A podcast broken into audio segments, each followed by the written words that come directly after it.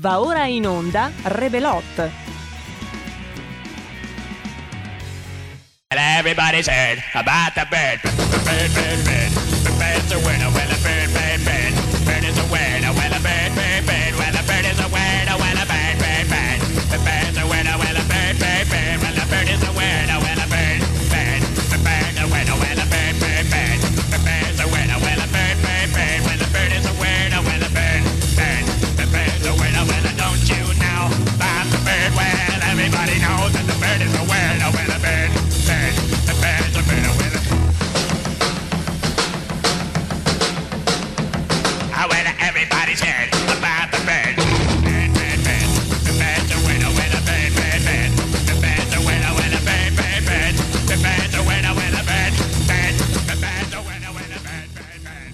Bebe cho wenna bebe be bebe cho wenna bebe be bebe cho wenna bebe be wara bebi cho wenna bebe be bebe cho wenna wenna wenna bebe cho wenna bebe cho wenna a tutti oggi è un plin, un plin, è nato un piccolo WhatsApp eh, nel nostro nido dei WhatsApp. Quando sentite plin è perché abbiamo aperto il, il lettore dei WhatsApp non sull'apposito tablet, che potete vedere, ma sul computer e quindi fa plin, è nato un piccolo WhatsApp. Andiamo a vedere chi è questo piccolo WhatsApp. Uh, è l'Anonymous, il programma dove si mangia la torta di mele di nonna Padania, che infatti è qui con noi.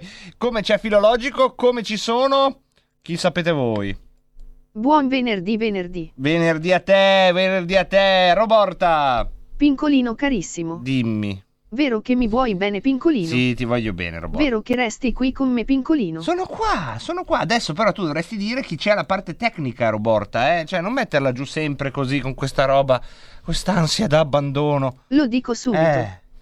Alla parte tecnica ci sono sia Federico sia Giulio Cesare Carnelli. E questo è Rebelot che va un po' di fretta perché adesso abbiamo... Eh, non così tanto di fretta, Pinky, stai tranquillo, abbiamo un minuto. eh, perché oggi abbiamo questo tipo di scaletta. Abbiamo prima di tutto la notizia, infatti, eh, infatti eh, anch'io, eh, filologico, emozionato. Prima di tutto la notizia, abbiamo una scaletta oggi pomeriggio. Io sono un po' emozionato, la potete vedere in questo foglio bianco ma eh, è in effetti una scaletta. Adesso i, più, diciamo, gnigniri di voi diranno: Ma è un foglio bianco.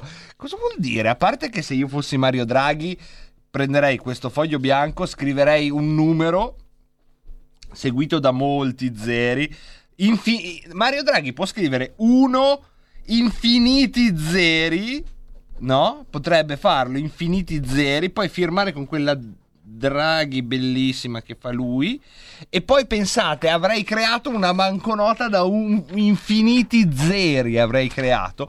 Solo il problema è dare il resto. Cioè, è come non averla una banconota da infiniti zeri. Una banconota infinita, cosa fai? Come fa quello lì a darti il resto? Guardi, prendo un caffè, un pacchetto di caramelle e un biglietto dell'autobus. Quant'è? Eh, 3,10 euro. Eh, la pago con infinito. Eh, quello che cosa fa? E che resto ti dà? Non può, cioè, deve darti tutto in cambio. La casa, i figli, la roba, le scarpe. E non basta ancora le budella come nella fame del Zanni. Si deve automangiare con sé. Vabbè, comunque oggi non parleremo di questo, ma parleremo del processo a un ministro dell'interno che ha cercato di fermare delle navi che entravano clandestinamente in Italia e quindi giustamente è finito sotto processo, perché questo è un paese oh, dove non vorrete mica difendere difendere i confini, fermare le navi, fare oh, ma che è? Oh! Beh! Salvi, che hai fatto?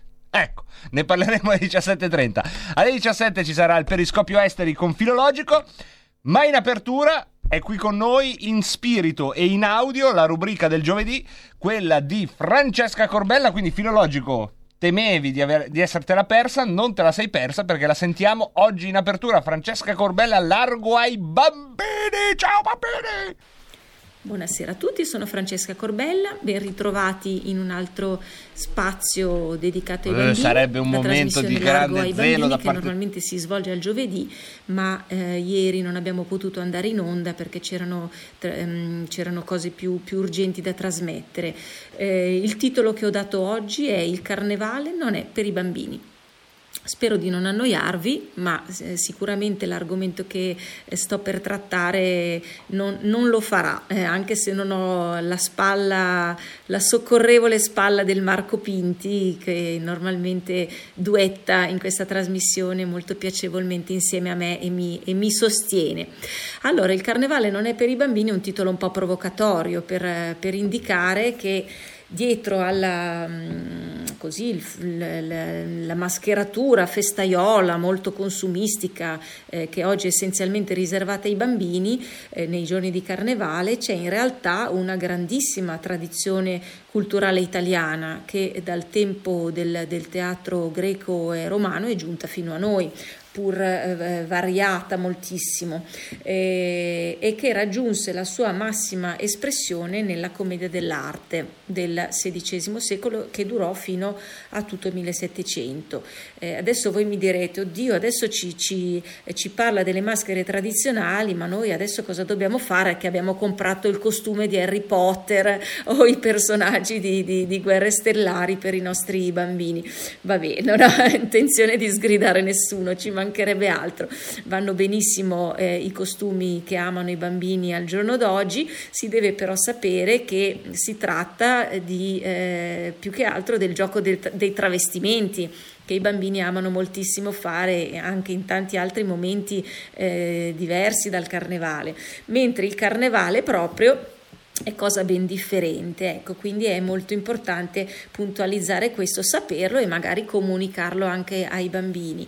Eh, la commedia dell'arte fu eh, un, eh, un genere teatrale nato proprio in Italia, quindi è specifico del nostro paese, eh, intorno alla prima metà del Cinquecento, che rimase vivissimo fino alla, metà, alla seconda metà del 1700 e poi proseguì con dei canoni differenti.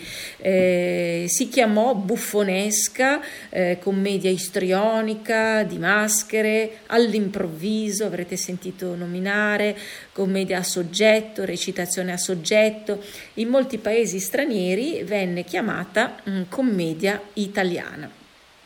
Su tutte queste denominazioni quella poi che eh, prevalse fu proprio commedia eh, dell'arte, ehm, perché definiva con precisione quello che era il suo carattere essenziale, che era di essere recitata per la prima volta in Europa, non era mai successo, da compagnie di comici regolarmente costituite con artisti che erano dei comici di mestiere quindi che non recitavano testi scritti, bensì improvvisavano dei dialoghi in, in scena. Durante il Medioevo gli interpreti del teatro, eh, che all'epoca era soltanto di tipo religioso, di tipo colto, erudito, eccetera, non erano infatti degli attori di professione, mentre con la commedia dell'arte appare una organizzazione eh, nuova di attori che erano, eh, venivano addestrati, che, che si specializzavano, ricevevano una, appunto un addestramento tecnico, mimico, vocale, eh, addirittura eh, erano anche degli acrobati e avevano anche una discreta preparazione culturale. E il loro campo vero e proprio era però l'improvvisazione, quindi loro avevano una traccia scritta un po' generica del soggetto e poi improvvisavano le battute direttamente in scena. La scenografia di queste trame era, era molto semplice, eh, era quella poi della, della, della, commedia classica, quindi c'era una via, c'era una piazza, c'erano due case, una di fronte all'altro con le finestre da cui si affacciavano i personaggi e questi personaggi erano anche loro di, di carattere essenziale eh, che si rifacevano spesso anche loro alla commedia classica, quindi c'erano i due vecchi, brontoloni, giovani innamorati, i giovinotti scapestrati, senza famiglia, c'erano i servi lestofanti, furbi, c'erano i parassiti, gli smargiassi e via dicendo. No? Anche questa terminologia è molto simpatica. E, ah, poi c'erano sempre questi intrighi di due, tre, quattro intrecci d'amore con eh, varie vicissitudini, insomma. E, il, I mezzi per, per, per destare l'interesse, per suscitare l'ilarità perché era questo essenzialmente lo scopo, quello di far divertire, eh, anche questi appartengono al vecchio eh, diciamo armamentario della, della commedia grecolatina, no? alla quale si aggiungevano dei motivi eh, di farse territoriali, tipicamente regionali, un po' plebee, eh, c'erano degli scambi di persone, degli equivoci piuttosto eh, sgangherati, eh, che però tenevano, tenevano mm, suspense, in suspense gli spettatori spettatori, c'erano delle beffe, dei frizzi, dei lazzi, delle bastonature, i classici capitomboli eh, e soprattutto c'erano queste allusioni un po' sconce eh, che facevano molto, molto ridere. Ecco, eh, la commedia dell'arte ebbe eh, diverse ragioni di successo, eh, oltre a quelle che ho appena detto. No? Una fu l'apparizione delle maschere era una cosa particolare, eh, che erano già presenti nel teatro dei burattini e in tante forme arcaiche in tutto il mondo. Le maschere sono veramente diffuse in tantissime parti del mondo con, con varie motivazioni. E l'altra, eh, l'altra, ragione di successo fu la tipologia dei personaggi che erano ricorrenti, cioè c'erano dei tipi fissi, eh, come per esempio il tipo dello Zanni, tipico delle compagnie comiche della Valpadana, della Bergamasca della metà del Cinquecento Novecento era il, il, l'ignorantissimo villano povero della Bergamasca, però anche bonaccione, furbo ma bonaccione, era un po' scaltro ma era, ma era in fondo generoso, era tipico della, della seconda metà del, del, del XVI secolo. Poi passò nella commedia dell'arte dove rappresentò uno dei personaggi fondamentali, eh, il servo furbo, era il tipo dello Zanni, del primo Zanni, e poi c'era il tipo del secondo Zanni, no? che era eh, il servo sciocco. Eh, illustri Zanni nella storia furono chiaramente Arlecchino e Pulcinella, che tutti, che tutti conosciamo, simpaticissimi.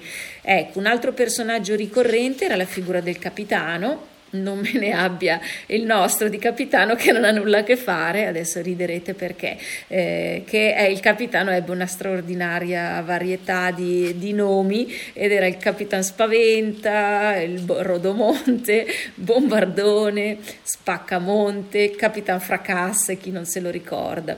Era molto caricaturale nei suoi atteggiamenti, un po' fanfaroni, finto, finto militareschi, eccetera, eh, e lui parlava in spagnolo spagnolo, era capitano spagnolo e appunto diciamo era, era un po' l'ironia mh, così della vanagloria dei dominatori spagnoli. No?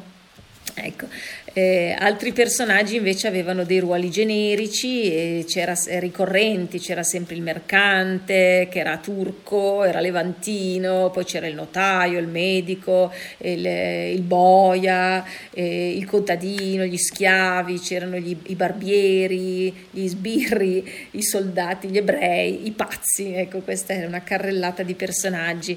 E, ehm, ecco, molto interessante era eh, sapere, sapere che i comici dell'arte furono i primi ad affidare le parti femminili ad attrici donne, mentre fino allora esse, eh, voi sapete che le figure femminili erano rappresentate da uomini, no? eh, sia nel dramma sacro come nella commedia erudita erano sempre, erano sempre attori eh, uomini. Ecco, eh, quindi ah, ecco questo molto interessante eh, che a un certo punto della commedia dell'arte alle, alla recitazione, all'improvvisazione, anche alle acrobazie, perché erano anche ballerini, erano musicisti, cantavano, eccetera. Nel Seicento si aggiunsero i trucchi meccanici quindi con delle meravigliose scenografie che aggiungevano sorprese veramente spettacolose ai soliti frizzi e lazzi, no? come per esempio eh, Pulcinella che siede a mensa e a un certo punto vede eh, eh, la tavola apparecchiata prendere il volo e sparire in aria, oppure mm, eh, Arlecchino travestito da Mercurio che si vede eh, calare in scena dalle nubi sopra un'aquila di cartone. Ecco, queste, eh, questi trucchi meccanici mandavano real, eh, veramente in visibilio il, il, pubblico. Ecco, le compagnie degli attori teatrali eh, erano diventate così eh, famose ed erano così amate dal, dal, pubblico, che tra l'altro era pubblico trasversale, era pubblico colto, era pubblico plebeo, si ritrovavano tutti insieme a teatro, gli uni e gli altri eh, senza distinzione a, a guardare le commedie. E, ehm, erano diventati appunto così famosi che si diressero in Francia e con un enorme successo dove divennero addirittura eh, les Comédiens du Roi e dove il loro genere venne poi riconosciuto col nome di Théâtre de l'Opéra Comique, il nome che poi rimase, in Francia si chiama ancora così. E molti si lanciarono nel resto d'Europa, in Austria, in Germania, verso il nord, verso l'est, in Boemia, in Polonia, in Russia, dappertutto, incontrando consensi e spesso aprendo delle scuole e delle compagnie di, di recitazione nuove. Ecco, però bisogna sapere anche che la commedia dell'arte fu osteggiata perché il concetto del, del comico sembrava piuttosto eh, inseparabile da quello dell'impudicizia, della sconcezza, perché appunto facevano anche queste battute un po' lascive, c'erano un po' delle, delle immoralità nelle loro recitazioni. No? Tant'è che in tempo di riforma protestante e di controriforma cattolica eh, i comici italiani furono aspramente combattuti dalle autorità ecclesiastiche scolastiche, eh, le quali in tutte, in tutte, le maniere cercarono di, di, affidare, di affibbiare un bollo d'infamia al mestiere dell'attore, mh, mm, che perdurò per un bel po' di tempo. Eh, fu il vescovo Carlo Borromeo, che era più conciliante e più aperto, che ammise la commedia dell'arte, previa censura, però, però la ammise. Ecco, ehm, eh, ecco, ricordiamo che eh, prima della, della, della, della, della commedia dell'arte, quindi prima che gli attori cominciassero a unirsi in compagnie vere e proprie, eh, gli spettacoli erano di, di, di altro genere, no? erano spettacoli di acrobati, di ciarlatani, di narratori eh, che si esibivano in fiere o mercati o nelle piazze o durante il carnevale, ehm, oppure si trattava di commedie o di tragedie eh, che dei dilettanti colti, cioè persone che non vivevano del mestiere d'attore, mettevano in scena cercando di far rivivere il teatro antico. A volte gli artisti erano giullari o buffoni che vivevano nelle diverse corti e eh, coincidevano proprio con il loro personaggio, non solo per la durata di un, di un solo spettacolo, ma mm, incarnavano il personaggio fino quasi a diventarlo, no? per tutta la loro vita erano assimilabili a quel personaggio. Mi viene in mente il personaggio di Alberto Ganassa, che nel 1500 eh, impersonò eh, il, l'Arlecchino nella Bergamasca. No? Al giorno d'oggi c'è ancora eh, nel borgo di Oneta, che vi invito assolutamente ad andare a visitare, nella Val Brembana, è un delizioso borgo medievale adesso ristrutturato ma molto carino con eh, le belle case antiche, la via centrale, diversi ristorantini dove si mangia alla grandissima, la cucina bergamasca e, e niente, ehm, lui abitò in questa casa che adesso viene chiamata la casa di Arlecchino e Alberto Ganassa fu ehm, interprete per antonomasia di, di, del, del, personaggio e lo rese popolare in, in, tutta, in, tutta, l'Italia ma anche presso le corti di Francia e Spagna no? con il suo classico costume che lo fa riconoscere tra tutti con le losanghe colorate no? era il classico eh, servitore bergamasco di signori veneti perché Bergamo era sotto la Serenissima, che si accompagna spesso con la servetta scaltra veneziana, la colombina, e insomma ne combinano di ogni.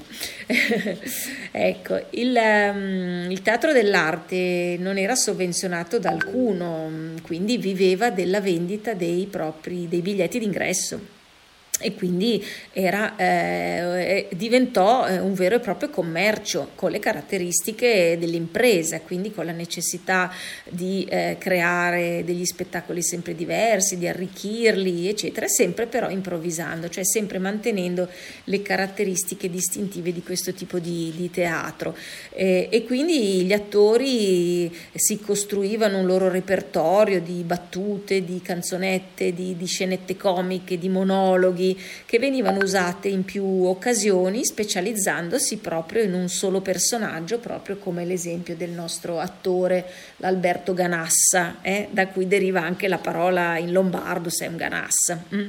E questi tipi erano costruiti in modo semplice, avevano un costume tipico eh, pensate anche a Pulcinella, pensate a Balanzone, pensate a Brighella, pensate a Pantalone, hanno tutti un costume sempre lo stesso, eh, ave- parlavano in dialetto, bellissimo, avevano una condizione sociale precisa e anche un temperamento, un carattere, no? a volte un mestiere, eh, il dottore, le, appunto il postino, eccetera, eccetera. Eh, quindi non avevano nessuna complessità dei personaggi inventati dagli scrittori, ma eh, proprio per questo potevano riapparire in storie sempre diverse e le compagnie teatrali giravano di città in città. Mh, mm, eh, colpendo molto l'immaginazione del pubblico, insomma, e divertendo, divertendo il pubblico. Eh, ecco, mm, in genere lo spettacolo era composto da una o due coppie di giovani innamorati, uno o due servitori, c'erano i due servitori che si, che si davano le legnate e che creavano intrighi con le servette, come per esempio Colombina, poi c'erano i vecchi un po' brontoloni, un po' pedanti come Pantalone, come, come Balanzone, eccetera, c'era il dottore, il capitano, ecco, alcuni di questi personaggi eh, sono ritornati poi successivamente nell'evoluzione che la commedia dell'arte ha avuto eh, successivamente, soprattutto nelle commedie scritte, soprattutto ehm, eh, quelle di, di, Gozzi e di Goldoni massimamente. Ecco, eh, adesso se ci sono ancora 5 mm, minuti Volevo passare in rassegna velocemente qualche maschera con le, le, caratteristiche. Le maschere in Italia sono tantissime, ogni città ne ha anche più di una eh, e quindi sono veramente la, mm, così la eh, compendiano, ciascuna compendia in qualche modo il carattere de, delle genti regionali, delle genti locali, no? sono molto belle. Abbiamo per esempio Brighella, eh, che è una maschera della commedia dell'arte, che ritorna anche nella commedia del XVIII secolo e che è il, t- il tipico primo Zanni, no? il tipo del servo astuto ehm, che poi più avanti diventa un fedele domestico che cura gli interessi del padrone, porta un berretto, un mantello, una giacca, dei pantaloni bianchi orlati di galloni verdi, ha tutte queste righe verdi, ha la cintura con la borsa e il classico batoccio. il batoccio era eh, una spatola di, di legno che gli zanni portavano portavano alla cintura e che ovviamente in scena brandivano come l'arma no? nelle frequenti contese eh, tra, tra, l'uno e l'altro. Ecco, un tipico Zanni è anche appunto Arlecchino. Eh, Arlecchino, maschera della commedia dell'arte, appart- apparse in teatro nella seconda metà del XVI secolo e che diventò, come ho già detto prima, una delle maschere più vivaci e caratteristiche Ecco, parla un, un, linguaggio licenzioso e rude, ma in fondo è un buon soggetto, è un tipo furbo che però talvolta si fa anche imbrogliare. Tra le figure femminili le più note sono la veneziana Rosaura, figlia di Pantalone, che nasce a Venezia intorno alla metà del Cinquecento e rappresenta il tipico mercante vecchio, avaro, lussurioso, con la sua servetta colombina che spesso ha, ha, è in confidenza con la, la, veneziana Rosaura che le confida di tutti i suoi amorini. ecco, e la colombina spesso si accompagna ad Arlecchino.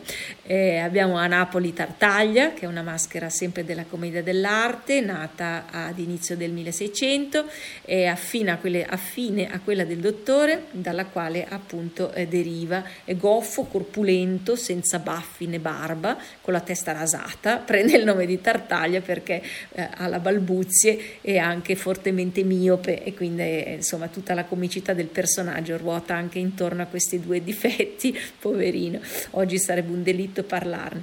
Eh, sempre a Napoli abbiamo Scaramuccia, che è una maschera della commedia dell'arte, derivata dal capitano fanfarone, vanaglorioso, vestiva di nero secondo l'uniforme degli spagnoli di stanza a Napoli.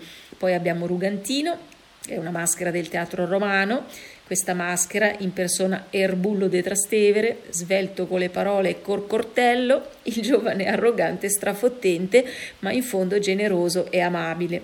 L'aspetto caratteristico di Rugantino è proprio la ruganza, parola romanesca che significa arroganza. Poi abbiamo Meneghino, eh, fu in origine il servo spiritoso derivato dalla figura di Zanni, anche lui milanese, milanesissimo, caratterizzato soprattutto da onestà, sincerità, eh, non tiro l'acqua al mio mulino da milanese, eh. leggo, sto leggendo. A differenza di molti personaggi della commedia dell'arte, egli non indossa una maschera, il che è interpretato come segno di sincerità e di lealtà. Ha un forte senso della giustizia ed è un personaggio molto generoso, sempre accompagnato dalla moglie cecca.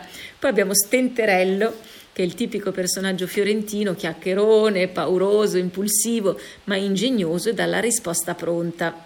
Ha sempre battute pungenti, espressi in vernacolo fiorentino, non è volgare, ma è mite ed è brioso. In esso è raffigurato il popolano fiorentino di bassa estrazione, il quale, oppresso da avversità ed ingiustizie, ha in sé sempre la forza di ridere e scherzare. Poi abbiamo Gianduia, che è la maschera popolare torinese e anche dell'Astigiano. Il suo nome deriva da Gioan Ladoia, ovvero Giovanni del Boccale. È rappresentato sempre col boccale pieno di vino, il volto rubicondo, il sorriso benevolo. E poi abbiamo in omaggio al nostro Marco Pinti il Pingi Rometta, che è la maschera del Varesotto creata, sentite un po', in tempi recentissimi, nel 1956, da un mascheraio di Varese ispirata a un personaggio che girava la campagna del Varesotto, che splendida tra l'altro, a vendere la girometta varesina, un piccolo pupazzetto di pane fatto benedire e usato come portafortuna. Ecco, quindi vediamo che in ogni città eh, ci sono questi personaggi che eh, incarnano non solo il carattere così generico, generale del popolo del luogo, ma anche dei personaggi singoli, insomma ognuno di noi un pochettino si può identificare in uno o nell'altro. E io ci trovo buffescamente anche molte eh, similitudini, molti rimandi, molte analogie con, eh, sempre lo dico con ironia, con simpatia, eh, con alcuni personaggi della politica italiana che sono sotto gli occhi di tutti e li vediamo vediamo tutti i giorni. Quindi ecco, con questo io vi ringrazio dell'attenzione, vi saluto e ci eh, risentiamo giovedì prossimo. Buon carnevale a tutti, arrivederci, arrivederci. Porta con te ovunque RPL la tua radio. Scarica l'applicazione per smartphone o tablet dal tuo store o dal sito radiorpl.it. Cosa aspetti?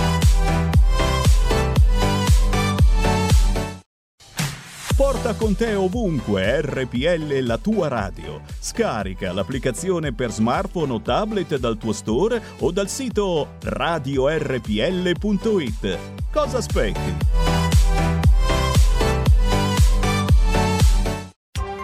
Coming Soon Radio, quotidiano di informazione cinematografica. Al cinema viviamo insieme ogni emozione. Pazzesco quelle che colorano la vita. Quali sono le cose importanti? Lo sai quali sono? Che fanno brillare gli occhi.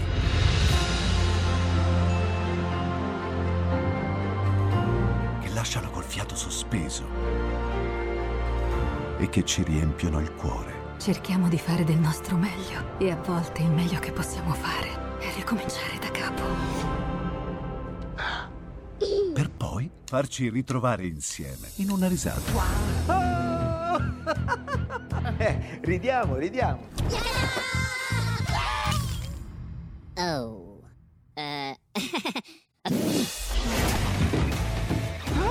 Ride? Dai raga, tutti insieme! Vola! No, ma guarda, un po' che esagerato. Cinema fa sognare in grande. E questo è il sogno. Ogni volta nuovo di zecca ogni sera ed è molto esaltante.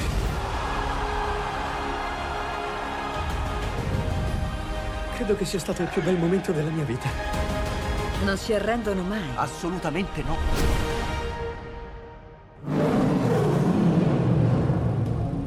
Accade solo al cinema.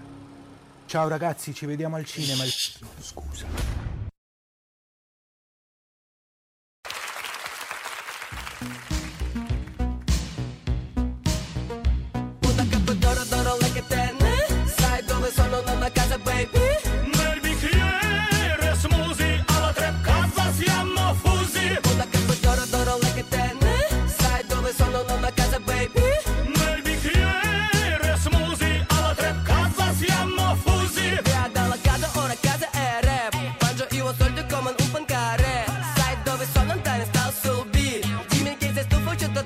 aquí Rico Mecha Dream Team, ahora ante Cole Vasco Когда пью форгальто паска Фраска инсу, хета чета лав яма Esta pieza es cartera anche tua mamma Ana es un poco fresco, un po' arrogante Siente lo que no solo es ignorante Una base y la voce, mamá, I'm a criminal Let's music, поле, пекелует, пешелует Una capa, дора, дора, like a tennis Сайдовый сон, но на casa, baby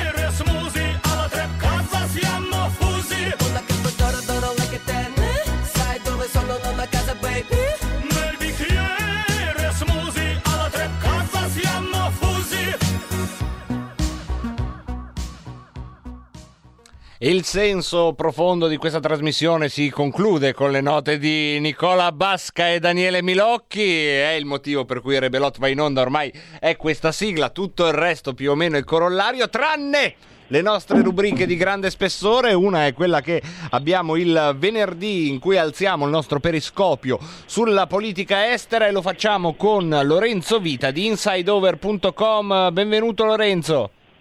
Ciao Marco, ben trovato a te e a tutti gli ascoltatori. Come sempre, davvero grazie per questo appuntamento settimanale che ci permette insomma di guardare che cosa sta succedendo nel mondo in una cronaca italiana che eh, è stata al centro del mondo, devo dire, nelle ultime, nelle ultime giornate, ma ne abbiamo anche già parlato. No? Draghi, visto dal resto del mondo, è stato un passaggio cruciale. Adesso che si è concluso, quale può essere secondo te la percezione, eh, magari proprio in due parole, Lorenzo, da parte del resto dell'Occidente dell'Italia a guida Draghi? Sicuramente una percezione positiva perché Draghi rappresenta tutto quello che l'Occidente avrebbe voluto dall'Italia, un governo, come l'ha definito lui, europeista e atlantista, quindi eh, eh, rappresenta perfettamente i cardini su cui si regge eh, l'attuale Occidente eh, e in più ha anche la eh, tra virgolette, fortuna, possiamo dire, di eh, avere una Merkel in fase di termine del proprio mandato.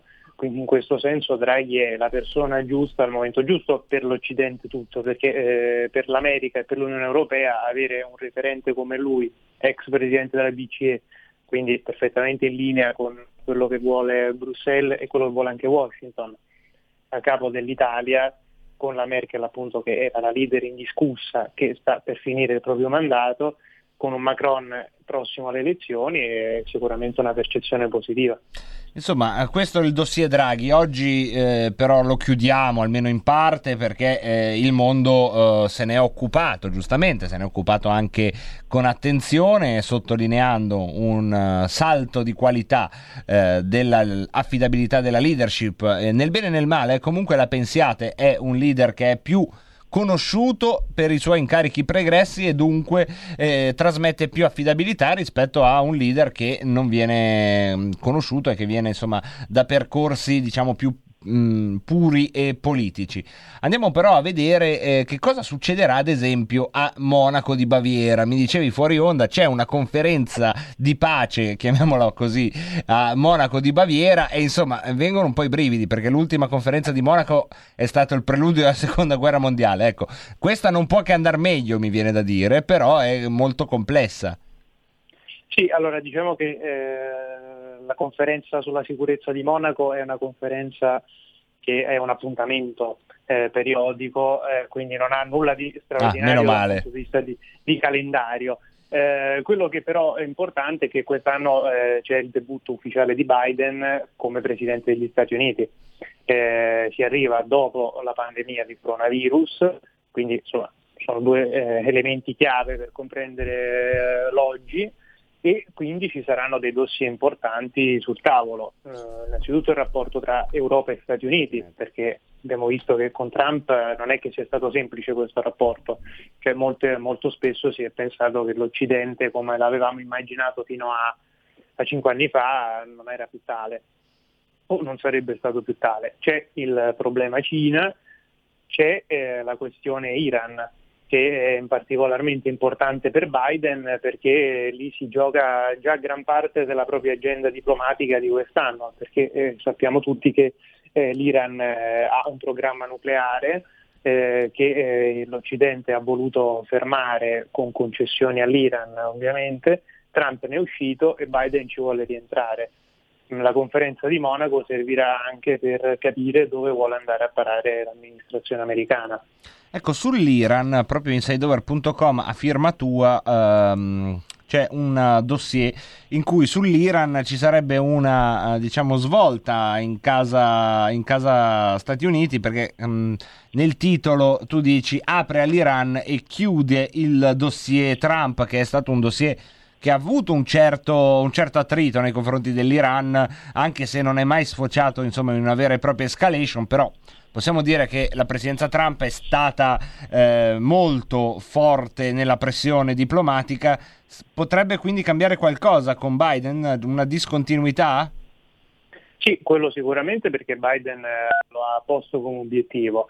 Eh, ora, non che Biden sia un filo iraniano, questo no, però diciamo ovviamente Biden viene da un'amministrazione che era quella Obama che ha voluto fortemente l'accordo per il programma nucleare iraniano. Trump ne è uscito proprio per cancellare quell'accordo che secondo lui era stato un'unta di Obama e che tra l'altro aveva creato un problema anche a Israele e ai paesi arabi. Quindi diciamo che se Biden, Trump ha voluto cancellare Obama, adesso Biden vuole cancellare Trump. Questa è la cosa. Eh, ci sono delle concessioni da parte dei democratici perché in queste ore ci sono stati i primi segnali già di alcune sanzioni tolte, eh, annullamenti di richieste di sanzioni da parte di Biden che aveva fatto Trump. Quindi insomma comunque ci sono dei movimenti.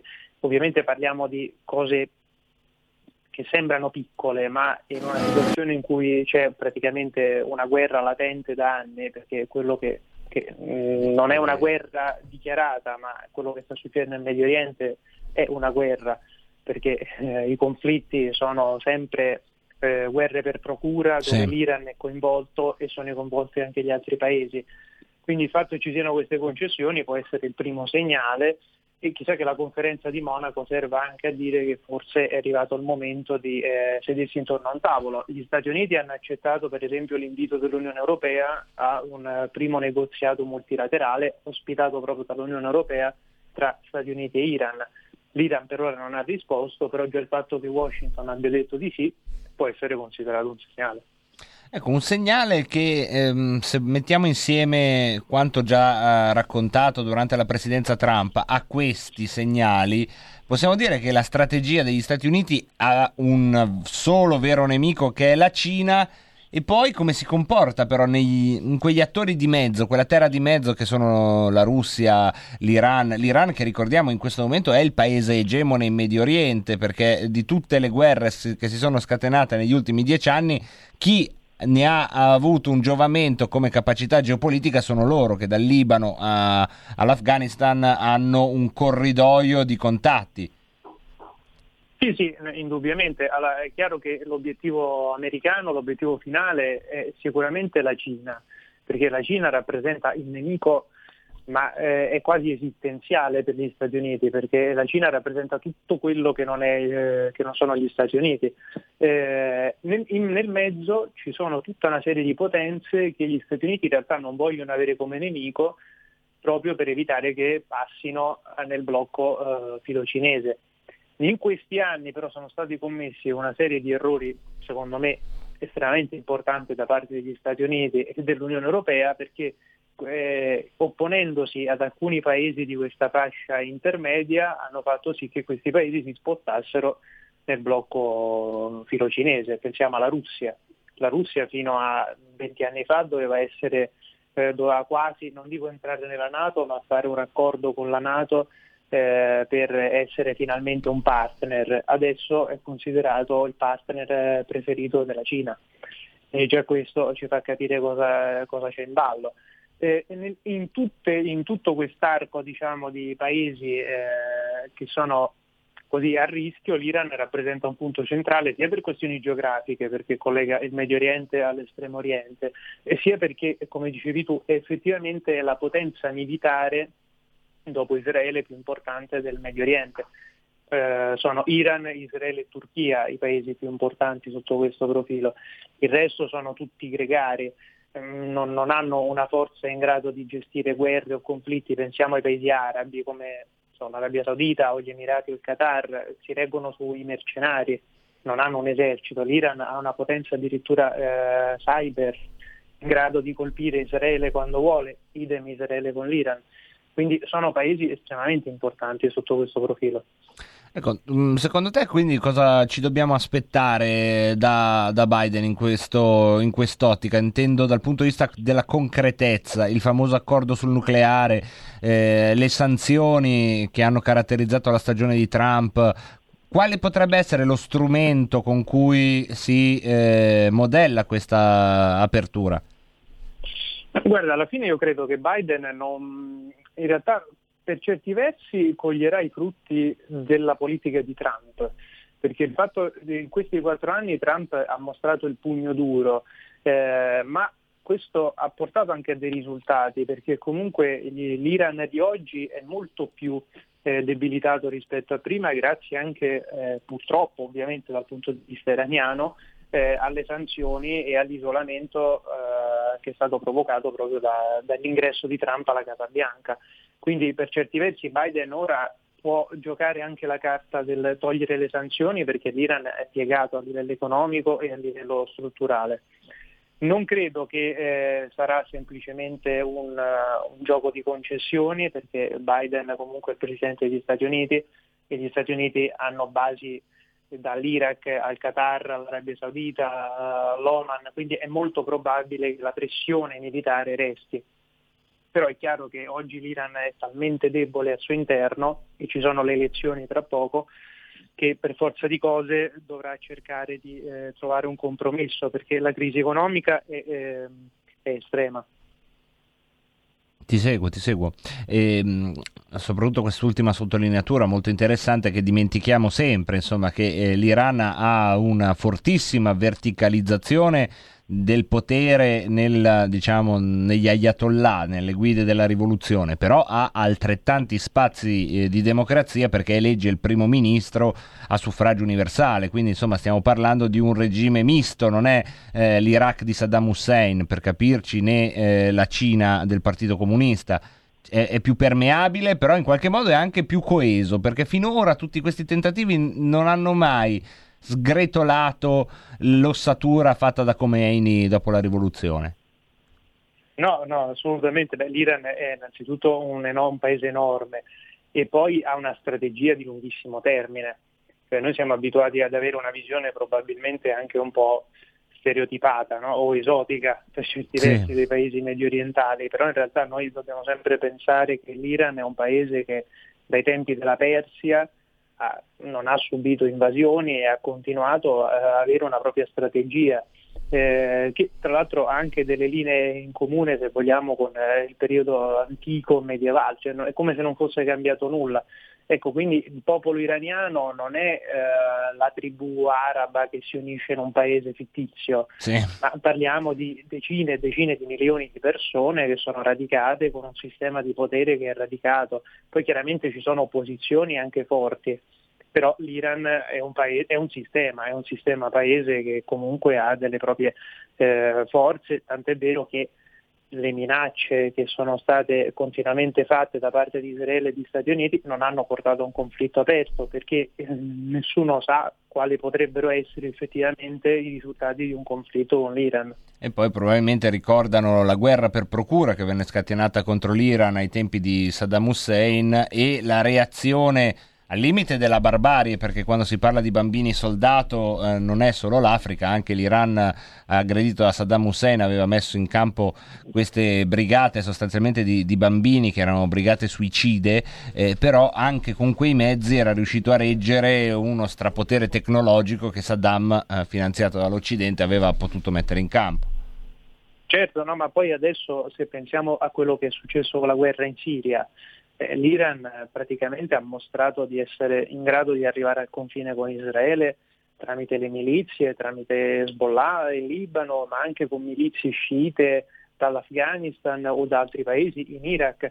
Pensiamo all'invasione eh, dell'Iraq da parte degli Stati Uniti, dopo 20, neanche 20 anni è successo che l'Iran ha preso il sopravvento a livello politico in Iraq con i soldati americani lì. Eh sì. Quindi non stiamo parlando di un paese con, eh, eh, che ha problemi a radicarsi sul territorio, il problema è che eh, negli ultimi tempi una devastante crisi economica, oltre che sociale per il coronavirus, ha chiaramente piegato, eh, piegato tutto. In più altri paesi che non è che stanno a guardare, perché poi la Turchia e la Russia, a parte ovviamente gli Stati Uniti, non è che sono stati fermi a aspettare che l'Iran conquistasse tutto.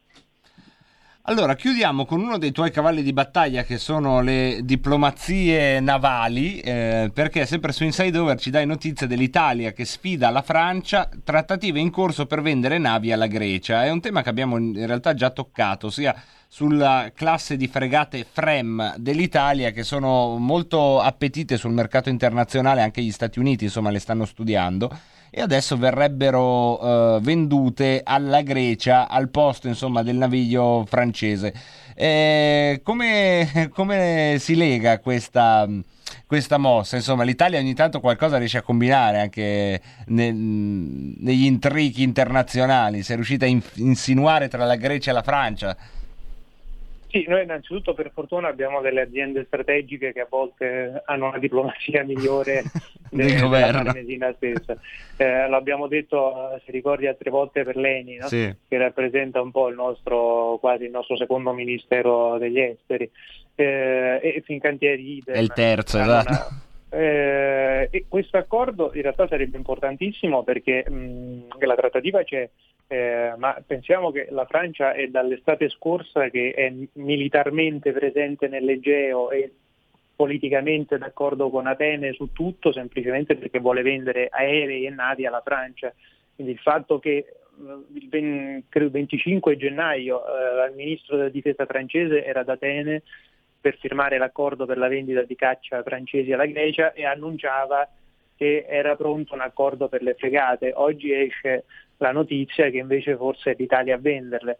Quindi eh, per noi mh, mm, non sarebbe un bel colpo anche perché le FEM sono un progetto italo-francese, quindi il fatto che vengano preferite le italiane alle navi francesi è, un, uh, è una questione importante sia a livello proprio industriale che a livello diplomatico, che poi è quello che è avvenuto anche in Egitto, perché eh, l'Egitto che ha legami storici con la Francia nell'industria bellica, poi però ha preferito le navi italiane.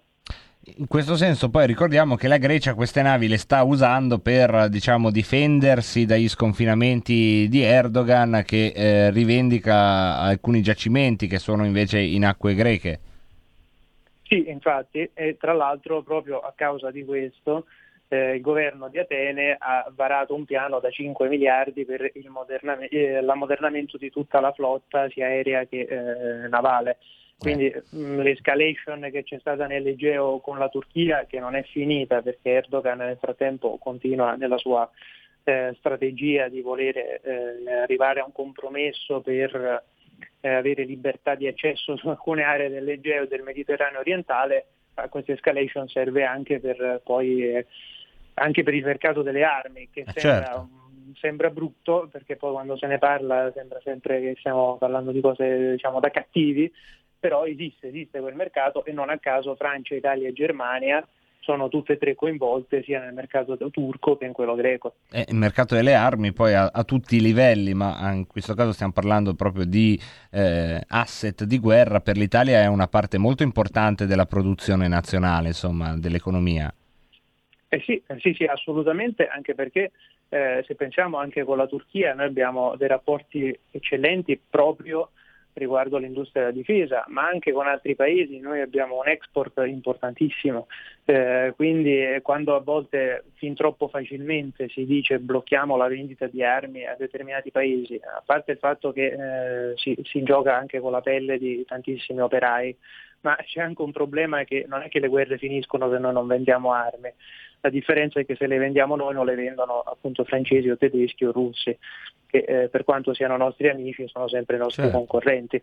Certo, certo, poi questo non vuol dire dal lato opposto cedere al puro cinismo, secondo me un paese deve riuscire ad avere una visione, far rispettare alcuni anche elementi simbolici e nel frattempo comunque mandare avanti gli scambi commerciali. Io non, non mi piace tanto questa dicotomia che sento, ma eh, forse è un segno dei tempi, no? si riduce tutto a delle polarità contrapposte, non si riesce mai a trovare una sintesi eh, che invece è lì che bisognerebbe giudicare le classi dirigenti.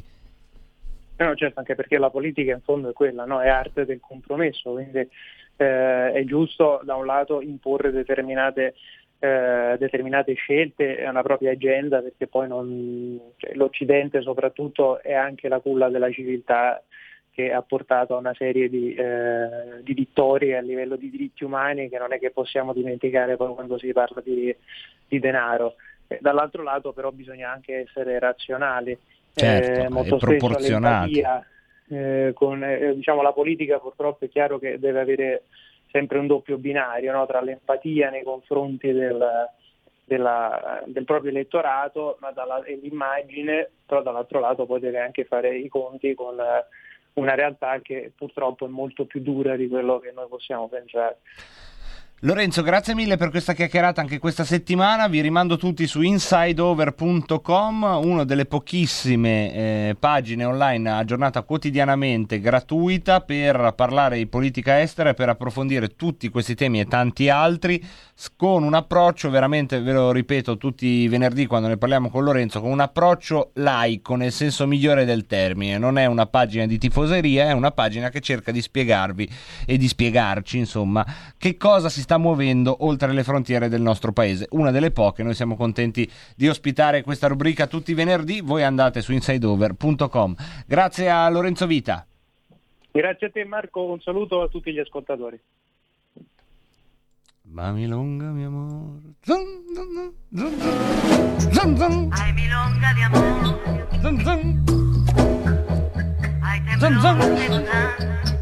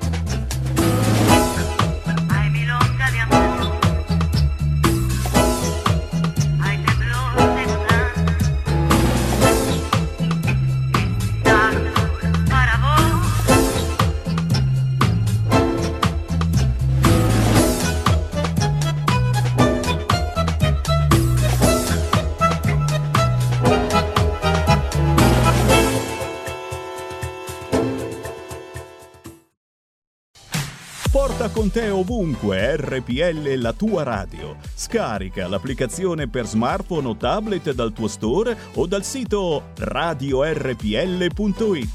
Cosa aspetti?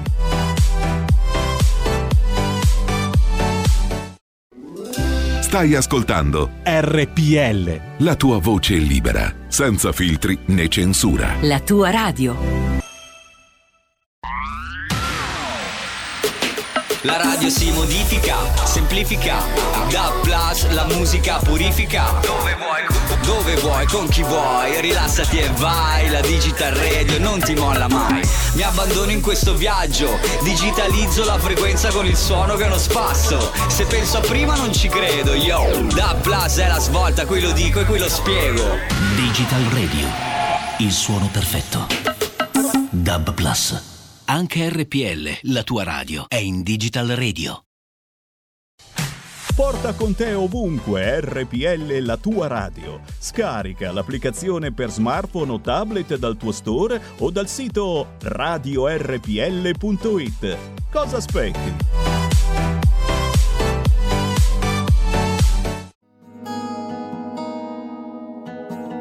Lingue e dialetti cambia giorno e cambia orario. Giovanni Polli vi aspetta tutti i venerdì dalle ore 19.30. Solo su RPL, la tua radio. Ascoltate Giovanni Polli. Per sempre.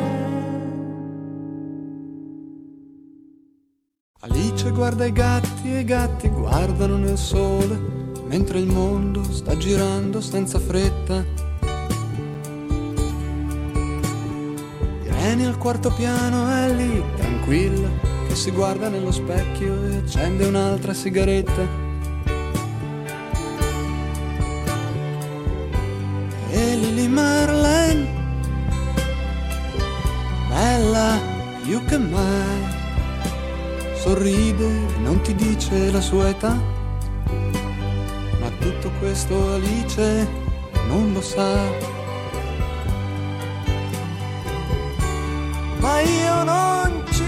Più. Gridò lo sposo e poi tutti pensarono dietro ai cappelli. Lo sposo è impazzito oppure ha bevuto, ma la sposa aspetta un figlio e lui lo sa, non è così che se ne andrà. Alice guarda i gatti e i gatti muoiono nel sole, mentre il sole a poco a poco si avvicina. E Cesare, perduto nella pioggia, sta aspettando da sei ore il suo amore ballerina. E rimane lì a bagnarsi ancora un po' e il tram di mezzanotte se ne va. Ma tutto questo Alice non lo sa. Ma io non ci sto più e i pazzi siete voi. Tutti pensarono dietro ai cappelli, lo sposo è impazzito oppure ha bevuto, ma la sposa aspetta un figlio e lui lo sa, non è così che se ne andrà. Alice guarda i gatti e i gatti girano nel sole, mentre il sole fa l'amore con la luna.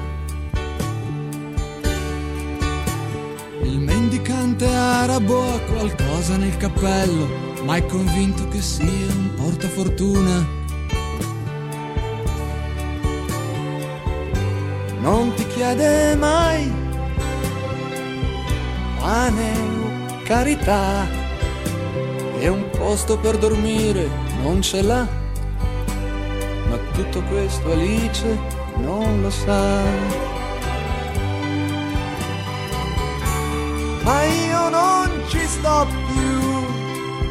Gridò lo sposo e poi pensarono dietro ai cappelli, lo sposo è impazzito oppure ha bevuto, ma la sposa aspetta un figlio e lui lo sa, non è così che se ne andrà.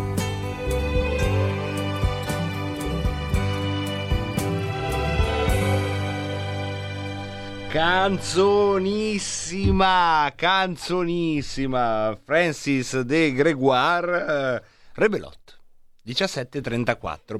I più attenti di voi hanno notato che ho usato parole come dicotomia. Ebbene sì, ebbene sì. Dicotomia, ragazzi, mica si scherza qua. Abbiamo, abbiamo un po' di roba da far sentire tra messaggi vocali e letture varie. Abbiamo prima l'originale coro che mi insegue, che ha dato vita a tutta que- quella maldicenza delle false licenze. Tutto nasce con questo coro che è stato orchestrato come macchina del fango contro di me, immagino per la mia appartenenza. Sentiamolo, è il documento originale. Licenze, fai le false licenze. False, vede, false licenze. Licenze. Centri sociali, ragazzi, quella roba lì. È così, è così. Signorina. Cosa c'è, Carmen? Benvenuta. Ciao, Carmen. Signorito Ciambelli, No, sei non mi chiami così, non sono il signorito Ciambelli. un puto de verdad. Cos'è un puto? Non dica puto, secondo me è una parolaccia. Abbiamo ascoltatori in Spagna che ci ascoltano con di fianco il bambino che sente la radio italiana, capisce, non capisce, poi sente puto de verdade e dice "Ah, papà, che Hai fatto llorare alla robortigna. Non ho fatto llorare la Robortigna, Robortigna è qua, Roborta, eh, eh, eh? Roborta? Pincolino mio. Pincolino carissimo. Eh, vedi che non ha llorato la, la Robortina? Tutta colpa di Malika Malika. No, la lasciate, no, no, no, questo qui siamo alla diffamazione. Puto. Puto, ma pensa a te, ma roba da matti. Un saluto invece più serioso da Rick Davarese, ma in realtà ci già una informazione. Dice: Ciao Marco, io ho fornito per 15 anni sistemi di sicurezza alle FREM e devo dirti che le nostre eh, rispetto alle francesi sono molto ma molto meglio. E poi abbiamo Raul da Cesano Maderno, Raul Primo dalla Brianza, dice mia bellezza tu ti è cieca, dai, ciao Raul. E poi chissà che fine strategia diplomatica sfoggerà Giginho De Magno, lo scopriremo presto. C'è chi invece sta già parlando di Salvinho, e Salvinho che oggi stava a processo, o processo por caso Gregorengi, a processo por caso Gregorengi ha parlato l'attuale ministro di interno Luciano Lamurgesa, lo hanno, come si dice qua in Italia quando uno viene tutto interrogante al ministro Lamurgesa, è stato interrogato al processo per mm, il caso Gregoretti, un'altra nave che è stata lasciata lì a barco e mm, il ministro Lamurgeso ha detto che sostanzialmente quando lei è diventato ministro dell'interno dopo Salvini ha fatto le stesse cose, circontinuità e questo vuol dire che insomma allora bisogna arrestare anche Lamurgesio. Questa è la domanda, la domanda di un ignorante però, che sono io. Adesso si sta abatantonizzando questa mia bossa nova, quindi è ora di farvi sentire le dichiarazioni stampa di oggi di Matteo Salvini e Giulia Buongiorno all'uscita dall'udienza del caso Grego Retti.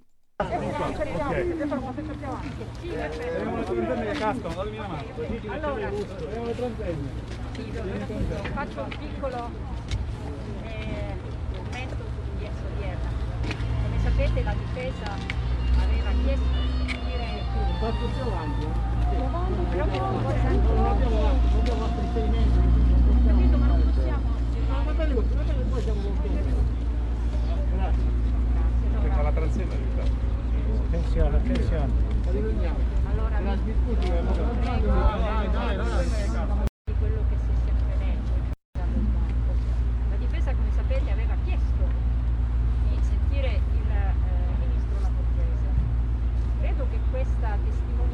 Un attimo che vediamo se abbiamo un audio migliore. Che questo qua è un audio un pochino, un pochino, un po'. Sempre bello, eh, sentire questi audio che sono scena rubato dalla strada. Però magari hanno fatto un audio un pochino migliore. Vediamo se troviamo un audio un pochino migliore. per Questa cosa dell'ascensão. Vediamo se esce quest'audio. Vediamo. È sempre lo stesso. È lo stesso.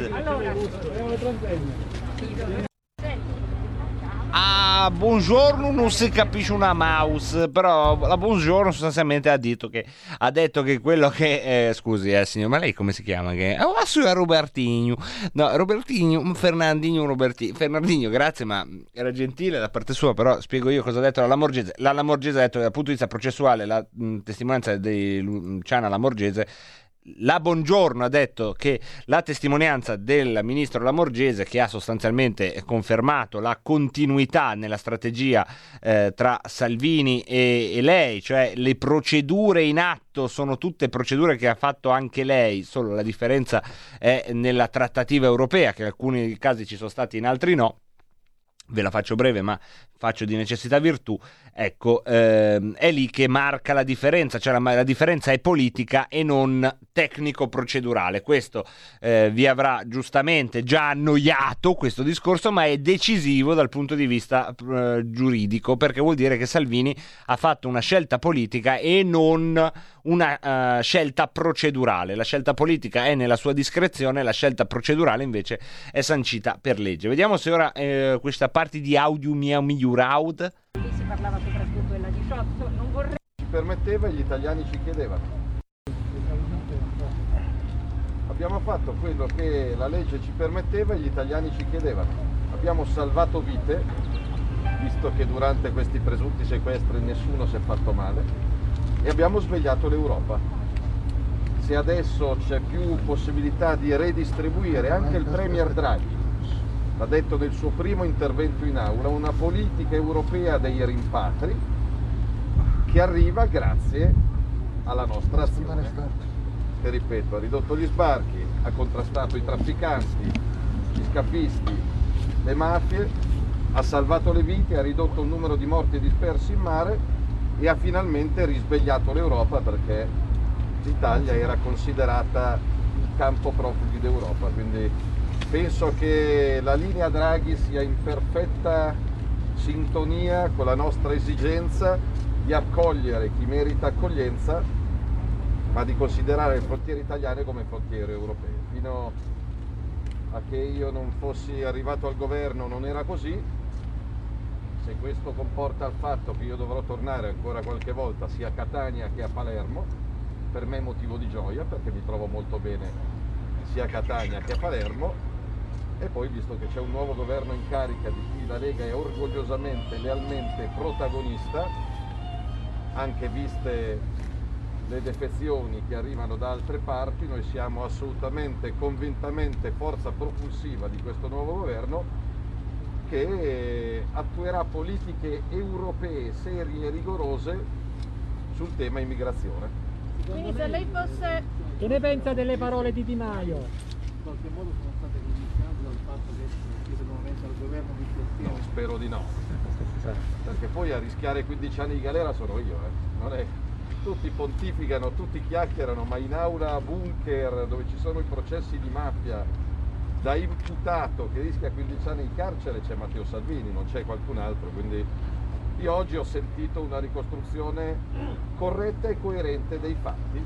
Quello che facevamo lo facevamo insieme, lo decidevamo insieme, lo festeggiavamo insieme, non abbiamo mai chiamato altri a correi, nel senso che io non ho mai alzato il dito contro Conte, Di Maio, la Morgese, dicendo sono colpevoli anche loro, perché molto semplicemente riteniamo che non ci sia alcun reato e non ci sia alcuna colpa. Quindi oggi abbiamo sentito vecchi e attuali ministri dire che anche i governi senza Salvini al Ministero dell'Interno attuavano le stesse politiche, anzi in alcuni casi lo sbarco Ocean Viking del mese di ottobre, quando io non ero più al governo, sono stati addirittura trattenuti per più tempo e in mezzo al mare immigrati in attesa della ridistribuzione. Quindi il sole di oggi che sia di buon auspicio. Diceva la Giulia, speriamo però, con tutto il mio piacere, di venire a Catania, che in una o due volte si chiuda, perché poi ripeto, c'è un nuovo governo che nasce, c'è un virus da sconfiggere, ci sono posti di lavoro da salvare, quindi con tutto l'amore che ho per questa città, più tempo passo in ufficio e meno tempo passo in tribunale, meglio è. Salvini, un avvocato di parte civile, ha espresso dubbi sulla terzietà del giudice Sappieri. No, no, no. Eh, allora, noi eh, non intendiamo assolutamente partecipare a questo dibattito. Se volete scrivere queste cose, scrivete, noi ci asteniamo da qualsiasi commento del giudice perché il nostro dovere è stare in silenzio. Con questo governo, se lei fosse ministro, rifarebbe adesso col governo Draghi le stesse cose? Io commento la realtà, non le ipotesi, quindi appena la squadra di governo sarà compiuta, ovviamente la Lega sarà presente anche al Ministero dell'Interno, commenteremo i fatti, non le ipotesi. Allora ripeto, dalle prime parole del Presidente Draghi, una politica europea di rimpatri dei clandestini e un controllo di chi entra in Italia mi sembra che siano scontate e auspicabili. Senatore, però i fatti... Palamara sarà sentito Palamara? Prego. Il ministro Giorgetti ha preso tutti i dossier in mano di Ilva e eh, anche di Mirko e tanti altri. Lei ha già modo immagino di parlare con lui, che idea si è fatta? Si può intervenire subito su quei casi?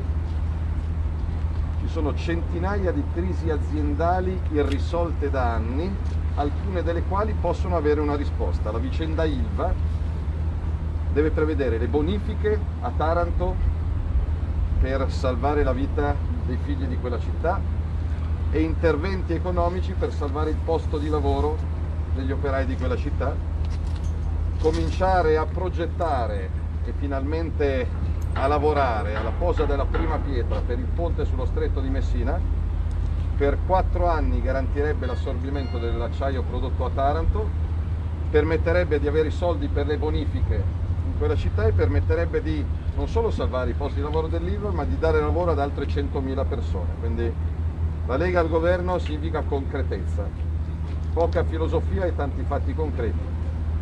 Ce ne sono tante di crisi, eh, dall'Embraco alla Whirlpool ad Alitalia, dietro l'angolo, vedremo di fare in fretta perché si sono persi mesi preziosi. Senatore, gli ultimi sbarchi però dal Viminale sono stati gestiti al contrario, prima gli sbarchi e poi i ricollocamenti. Lei è d'accordo? Io aspetto che il nuovo governo entri in carica e quindi quando il nuovo governo entrerà in carica noterete la differenza. Palamara sarà sentito? Palamara? Lo sceglierà il giudice, io Paramara me lo leggo a sera alla casa e rabbrividisco. Guardate che i fatti che sono descritti in quel libro meritano approfondimento e sappiate che noi stiamo assumendo delle iniziative e noi saremmo strafavorevoli a tutti gli approfondimenti del mondo. Ci siamo rimessi il giudice senza pressare in un senso o in un altro, semplicemente perché noi vorremmo intanto chiudere questa vicenda. Però stiamo attenti, eh, non vorrei che calasse il velo su quei fatti. Ci vuole una riforma della giustizia che parte dalla riforma della magistratura e del CSM, e poi si ricomincia ad avere giustizia. Quindi figuratevi se noi non siamo interessati. Soltanto vorremmo chiudere questo processo al più presto, poi ci saranno altre seguiti per quello.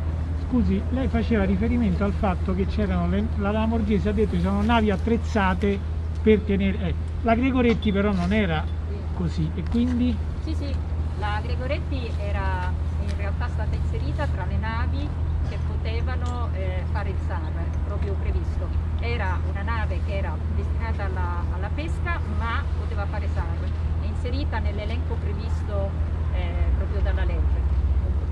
Quindi Era proprio per il poteva- SAR, destinata al. Se- Senatore, un commento su Di Maio. Che ne pensa della testimonianza di Di Maio? Che impressione le ha fatto dal punto di vista umano e politico? No, non do impressioni o giudizi umani e politici. Sono contento di aver sentito dai due testimoni il fatto che c'era una Esatto. continuità nell'azione di governo, c'era una condivisione nell'azione di governo e c'era soddisfazione per aver svegliato l'Europa che prima del nostro governo dormiva. quindi tutto qua. Poi non do giudizi sulla simpatia o sull'antipatia. Ma vi siete salutati affettuosamente, come ai vecchi tempi? Buona Eh? giornata. Buona giornata, eccoci qua. Siamo tornati. Quanto tempo abbiamo? 11 minuti di filo diretto. È, è tanto? È poco? Eh, non è tantissimo, eh, diciamocelo. Il passato governo avrebbe detto che adesso 11 minuti. Ma qua sembra passare un- un'era geologica, Conte, eh? 11 minuti di, di ristoro per chi ci vuole chiamare. Abbiamo già una telefonata, segno che c'è un paese. Pronto? Volevo intervenire, buonasera. Buonasera, buonasera, benvenuto. Marco, siamo sempre tra i migliori. Tra i migliori come sempre, benvenuto Walter, vedi che poi sarà Devo dire banda che degli anche- ascoltatori. Devo dire che anche il capitano e la Buongiorni sono tra i migliori più migliori. Eccolo qua, eccolo qua. Eh, senti, allora io ti volevo dire qualcosa in spagnolo, perché io parlo quattro lingue Vai. e te la sfoggio lo spagnolo. Vai. Allora, attenzione, così il Roborta può capire anche questa cosa. E si riferisce un pochettino anche ai vari 5 Stelle, PD e compagnia bella. Vai. L'ombre promette, promette, hasta che te lo mette. Eh. Y quando lo ha metido, olvida lo che ha promettido. Ciao Marco, grazie, grazie, questo penso l'abbiate capito, no? Cosa, cosa vuol dire? Prendiamo un'altra telefonata, pronto? Eccolo qua, è arrivato Roborto. È arrivato Roborta, vieni che è arrivato Roborto a dirti ciao. No, Ciao, Roborto. Ciao, sì. Ciao Roborta, come stai con Siete eh, tra i- Ganassa Pinti? Con Ganassa Pinti che sta parlando da due ore e continua a parlare. Siete tra Come i stai? maglioni con il buongiorno del capitano. Eh, non ha capito un cazzo. Niente. No, la- capi- finito. Non ha capito niente. Siete tra i maglioni con il capitano. Non ha capito. È una puntata un po' difficile per lei. Vabbè, che dobbiamo no, fare? senti, Pinti, no, andiamo, andiamo sul serio, andiamo sul serio un attimino. Allora, Vigiù è diventata zona rossa? Vigiù è diventata zona rossa, sì. Senti Pinti, Ecco, senti, att- andiamo sul serio. Zitta, non devi ripetere quello che dice lui. Prego, scusami, Roberto. Allora, è diventata zona rossa. Sì. Attenzione che di giù è in Dunolona Sono lì, eh. sono lì, sono lì. È un, att- è un attimo, È un attimo. giù dove c'era il cavalca una volta, È un attimo, è un È attimo. un attimo, attenzione Pinti, Attenzione, attenzione, ti arriva- il virus, attenzione. Attenzione, attenzione, attenzione, attenzione, grazie, grazie mille di questo simpatico augurio che come sapete mi fa solo piacere. Io adesso però comunque ho un- una mia formula che potrebbe aiutare anche voi, eh, perché alla fine è tutto, è tutto narrazione, eh, stavi per dire la parola, sì ma non, non è da dire quella parola lì, è meglio dire narrazione.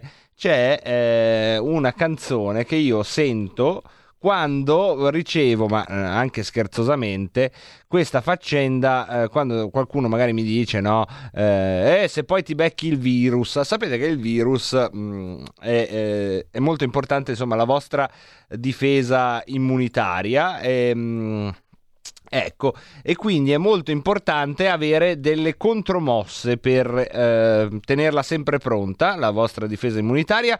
E quindi eh, abbiamo due telefonate, poi vi farò sentire la canzone, che è la canzone ufficiale delle mie difese immunitarie e che può benissimo diventare anche la canzone ufficiale delle vostre difese immunitarie. Ma prima prendiamo una telefonata, pronto? La saluto Pinti, sono Goffredo della Romagna. Benvenuto Goffredo, un po' benvenuto. che non, po' non ci sentiamo. Benvenuto in onda qui nella nostra trasmissione. Grazie, grazie. Volevo suggerire se era possibile fare un esposto alla Procura della Repubblica di Milano, di Roma, di Firenze, per estenderlo, per eh, eventualmente denunciare il rapimento e, e- e la detenzione in cattività eh, sia del senatore Salvini che del professor Bagnai che del professor Borghi, perché dopo che ho visto la lista dei ministri proposta da, Draghi e dopo averla vista il partito ha deciso di entrare in questo governo, dopo che ho sentito le dichiarazioni di voto, ritengo che le tre persone che sono attualmente in Parlamento che parlino siano dei sosia. Addirittura. Quindi gli originali sono detenuti in cattività.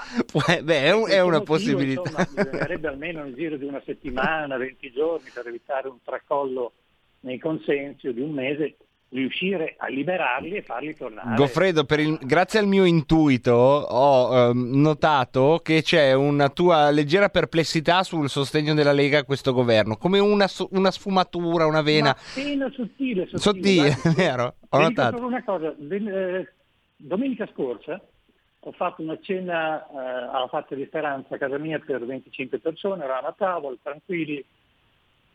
Non le nascondo che su 25 20 erano elettori della Lega e persone che macinano di politica. Sì? Le dico che su questi 20, cioè non parliamo di soggetti che vanno, parlano di politica. Sì, sì, sì, al- insomma, al persone bar, che hanno piacere di e analizzare. hanno certo. piacere e hanno anche apprezzato l'iniziale tattica di Salvini di andare a vedere le carte come in una partita di poker.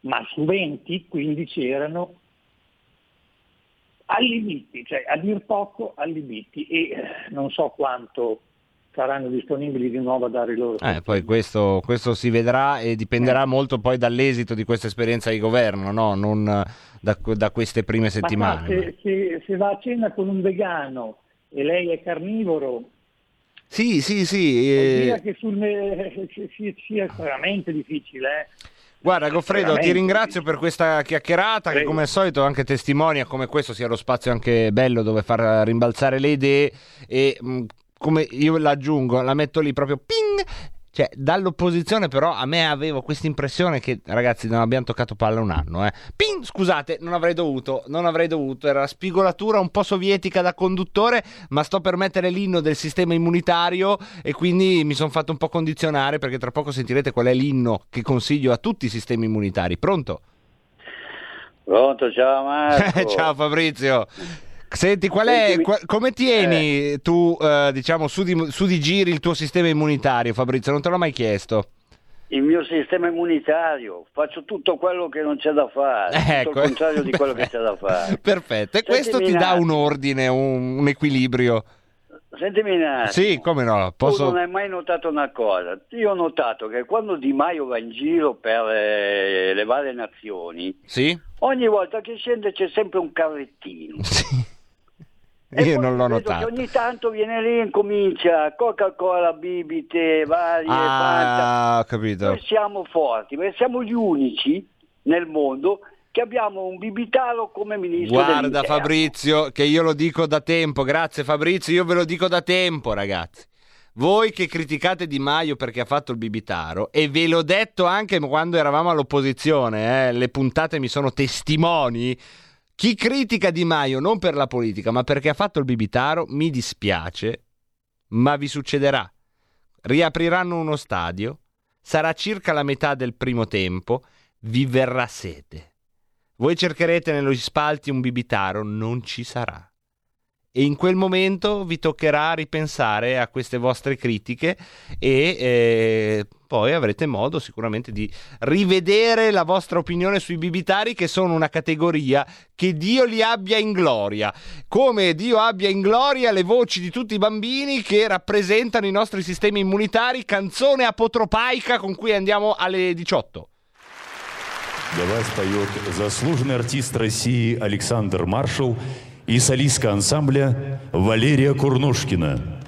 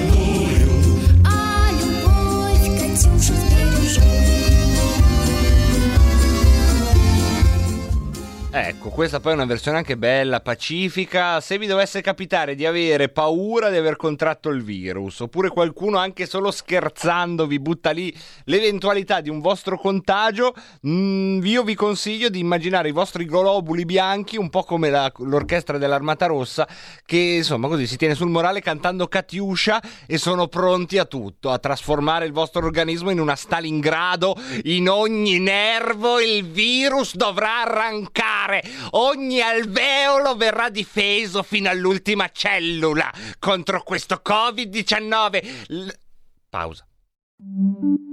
Da oggi la tua radio È ascoltabile anche con la televisione in digitale. Sul telecomando della televisione digitale o del tuo ricevitore digitale puoi scegliere se vedere la TV o ascoltare la radio. Risintonizza i canali radio e troverai anche RPL, canale 740. la tua radio. Stai ascoltando RPL. la tua voce libera, senza filtri né censura. La tua radio. Qui Parlamento. Il Presidente del Consiglio dei Ministri. Vorrei richiamare la vostra attenzione sulle infrastrutture e sui trasporti, cioè due questioni di assoluta rilevanza nell'attuale contesto di emergenza sanitaria ed economica. Un contesto che non ammette altri passi falsi né ulteriori indugi. Ecco perché ritengo che l'azione di questo governo non possa che concentrarsi su pochi macro obiettivi predefiniti perseguendo i quali si può realizzare il tanto aus- auspicato rilancio del Paese. Non basta però porre degli obiettivi, occorre anche ragionare su come raggiungerli. E per questo, a nome del gruppo Lega Salvini Premier, proverò a fornire spunti di riflessione in ordine agli strumenti necessari per ridare più efficienza alle nostre linee logistiche. Coerentemente con lo spirito europeo, il primo obiettivo infrastrutturale non può che essere il completamento dei corridoi TNT. L'Italia, per diverse ragioni, ha il sistema infrastrutturale trasportistico, uno dei più vecchi, ma anche dei più complessi di tutta Europa. Oggi assicurare la continuità dei corridoi è un'assoluta priorità, realizzando i collegamenti mancanti, assicurando quelli tra le differenti modalità di trasporto, eliminando i colli di bottiglia, i principali interventi infrastrutturali incompiuti o del tutto mancanti nel nostro Paese si collocano proprio nei quattro corridoi che attraversano l'Italia. Si pensi al corridoio mediterraneo, su cui insistono la TAV, Torino-Lione, la Pedemontana, l'alta velocità Brescia-Verona-Padova e quella Venezia-Trieste. Sul corridoio Reno-Alpi ci sono i valichi alpini, la Gronda di Genova, l'alta velocità Genova-Milano, lo sviluppo dei sistemi portuali del Mar Ligure occidentale orientale. Sul corridoio Baltico-Adriatico c'è l'alta velocità Venezia-Trieste e quella Bologna-Padova, per non parlare poi del corridoio scandinavo-mediterraneo, che dal tunnel del Brennero attraversa tutto lo stivale fino ad arrivare al più grande di tutti gli interventi, cioè il ponte sullo stretto di Messina. Il secondo obiettivo che pongo all'attenzione del Governo è il rilancio dell'economia del mare. Il nostro Paese vanta il maggior numero degli sbocchi sul mare e una linea costiera pari circa 8.000 chilometri. Siamo i secondi sostanzialmente su tutto il continente europeo. L'Italia in trasporto marittimo ha subito gravemente l'impatto del Covid-19, pur rimanendo sempre operativa e garantendo nel caso dello shipping l'approvvigionamento di diversi beni, in particolare nel primo semestre 2020 l'import-export via mare ha registrato un calo in valore del 21% e un calo in tonnellate dell'11%. Lo stesso può dirsi per il settore crocieristico, che nel 2020 ha registrato un crollo di circa il 93,5%, con un impatto devastante sul settore turistico e delle imprese. Ecco perché l'economia del mare è un segmento che non può essere trascurato o considerato secondario e auspico che sia presa in de- adeguata considerazione, che purtroppo nell'ultimo governo sostanzialmente non è pervenuto neanche sul piano del recovery. Segnalo solo che i principali porti italiani necessitano di interventi e investimenti urgenti per almeno 4 miliardi di euro. Peraltro il rilancio dell'economia del mare si riverbera in positivo su tutto il sistema del trasporto italiano, favorendo l'intermodalità, consentendo di ridurre l'impatto dell'ambiente, garantendo trasporti più sostenibili e linee logistiche più corte a tutto il nostro settore industriale. Solo così l'Italia e il Mediterraneo possono tornare a essere centrali nel sistema logistico europeo. Infine il terzo obiettivo, cioè la realizzazione di infrastrutture efficienti. Apprezzo l'equilibrio che questo governo intende ricercare nel favorire lo sviluppo economico del Paese, unitamente alla sostenibilità ambientale di qualunque intervento. Realizzare infrastrutture efficienti non significa ostacolare ogni iniziativa in nome eh, non significa ostacolare un'iniziativa in nome dell'ideologia, condannando di fatto l'Italia alla decrescita, bensì dare vita a opere che siano belle e utili per la collettività e che sfruttino le migliori tecnologie possibili e le meno impattanti. Emblematico è il caso del ponte di Genova San Giorgio, ricostruito in soli 14 mesi grazie al cosiddetto modello Genova, caratterizzato dall'applicazione delle norme europee sugli appalti, avvio simultaneo dei processi autorizzativi, sinergia istituzionale, utilizzo delle migliori tecnologie disponibili sul mercato. Per, tre, per perseguire questi tre obiettivi occorre intervenire sulle regole del gioco. Come richiesto dalla Commissione europea e come evidenziato da lei stesso, Presidente Draghi, gli investimenti per il rilancio del nostro Paese implicano necessariamente importanti investimenti sulla preparazione tecnica, legale ed economica dei funzionari pubblici e soprattutto radicali interventi di revisione delle regole. Serve rendere più agevole il dialogo e la collaborazione fra le amministrazioni coinvolte affinché l'azione dell'una non ostacoli quella dell'altra. Un esempio utile una revisione delle regole sulla cessazione della qualifica di rifiuto produce benefici inimmaginabili per la realizzazione delle infrastrutture, la sostenibilità ambientale e lo sviluppo economico. Questo avviene in altri paesi europei, come ad esempio la Germania. Migliorare la cooperazione amministrativa significa anche accrescere la capacità e la velocità di spesa delle risorse, con evidenti benefici per l'economia reale. E ancora, rendere le amministrazioni pianamente dialoganti, magari digitalizzandole, realmente significa trovare una rapida soluzione a tante annose questioni che incombono. Penso ad esempio ai dossier all'Italia, autostrade, alla manutenzione dei ponti e dei viadotti e delle gallerie italiane. Migliorare le regole del gioco significa aumentare la velocità di reazione delle istituzioni e accrescere la loro capacità di incidere sul sistema paese. In questo modo pensare, progettare e realizzare infrastruttura potrà determinare la creazione di valore. Ed è proprio di valore che il nostro Paese, Presidente Draghi, ha bisogno in questo momento.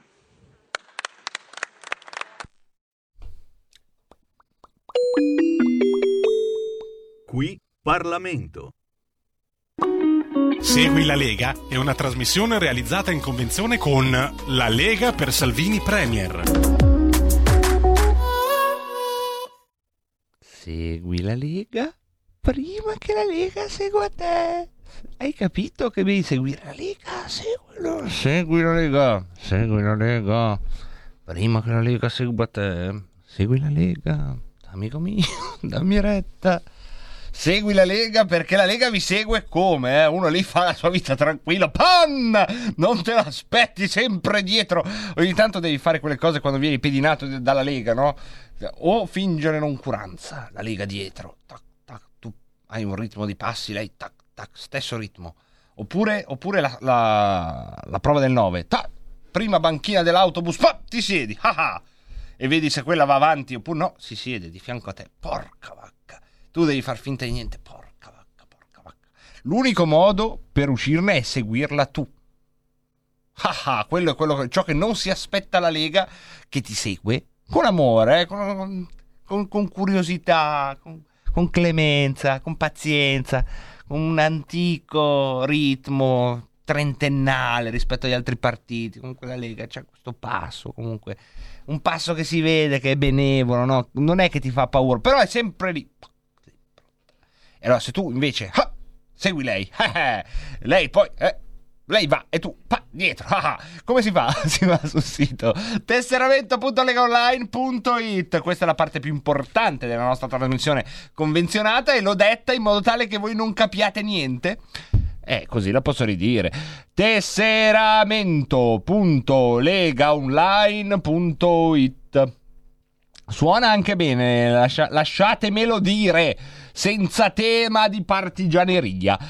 Tesseramento.legaonline.it Se fate step, se salite e scendete da un gradino, no? Fate quelle cose a casa. Ecco, fatelo facendo tesseramento.legaonline.it Tac, tac, tac. Vedi che bel ritmo. Anche se fate quegli esercizi di non di sollevamento, tipo di, di stretching la mattina, no? Braccio destro, braccio sinistro, che poi finisci sempre per dire quelle cose tipo 1, 2, 3 e 4 e che, che sono un po' prive di senso potete fare tesseramento.legaonline.it per tesserarvi alla Lega Salvini Premier. Avete bisogno di varie, varie cose varie cose ma facili. Una connessione a internet dall'Italia. Fondamentale poi vi serve uno strumento di pagamento elettronico, accedere in qualche modo a uno strumento di pagamento elettronico che, aperta parentesi, è una di quelle frasi in cui io dico questa frase ma la mia mente non riesce a immaginare niente. Però è un fatto mio.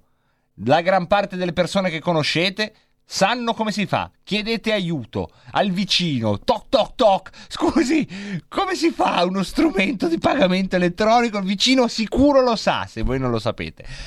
Chiusa parentesi, tesseramento.legaonline.it potete andare a tesserarvi alla Lega Salvini Premier. Con la connessione internet dall'Italia, con lo strumento di pagamento elettronico, con 10 euro caricati su questo strumento di pagamento elettronico.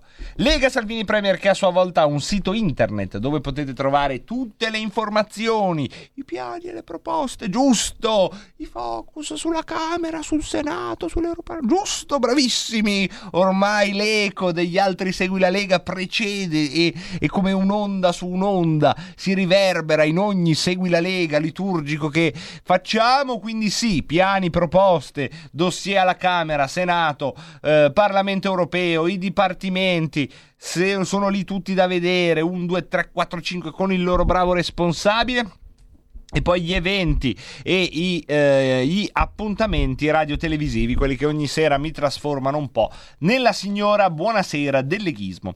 Allora, questa, questa mattina la prossima, va bene, non questa sera niente, domani mattina alle 7.05 Massimiliano Capitano sarà su Rai 1 a 7 giorni. Poi abbiamo uh, domenica alle 11.30 Claudio Durigon ad Agenda su Sky TG24. Ancora Rai News 24 alle 11.30 di domenica Paolo Borchia, europarlamentare. Questi i prossimi appuntamenti della Lega e del Leghismo. Ricordo anche a tutti voi che se volete potete andare a iscrivervi alla, scuola di formazione politica della Lega al sito scuola di formazione politica.it eh, le iscrizioni sono aperte ma fino a esaurimento posti. Quindi mi raccomando fate in fretta a iscrivervi scuola di formazione politica.it questo è il grande paniere del Segui la Lega. Un tempo avevamo anche uno spazio dedicato a gazebo a feste volantinaggi picchetti manifesti eh, scritte però prima prima, prima, qua da queste parti ho visto della gente che faceva uno striscione, segno che qualcosa da qualche parte tornerà a essere organizzato. Se anche voi sapete che qualcosa da qualche parte un qualche giorno verrà organizzato con il logo Lega Salvini Premier, fatecelo sapere al 346 64 277 56. Segui la Lega è una trasmissione realizzata in convenzione con La Lega per Salvini Premier. Siete tra i maglioni con il buongiorno del capitano. Tu non hai capito tante cose oggi, Roborta.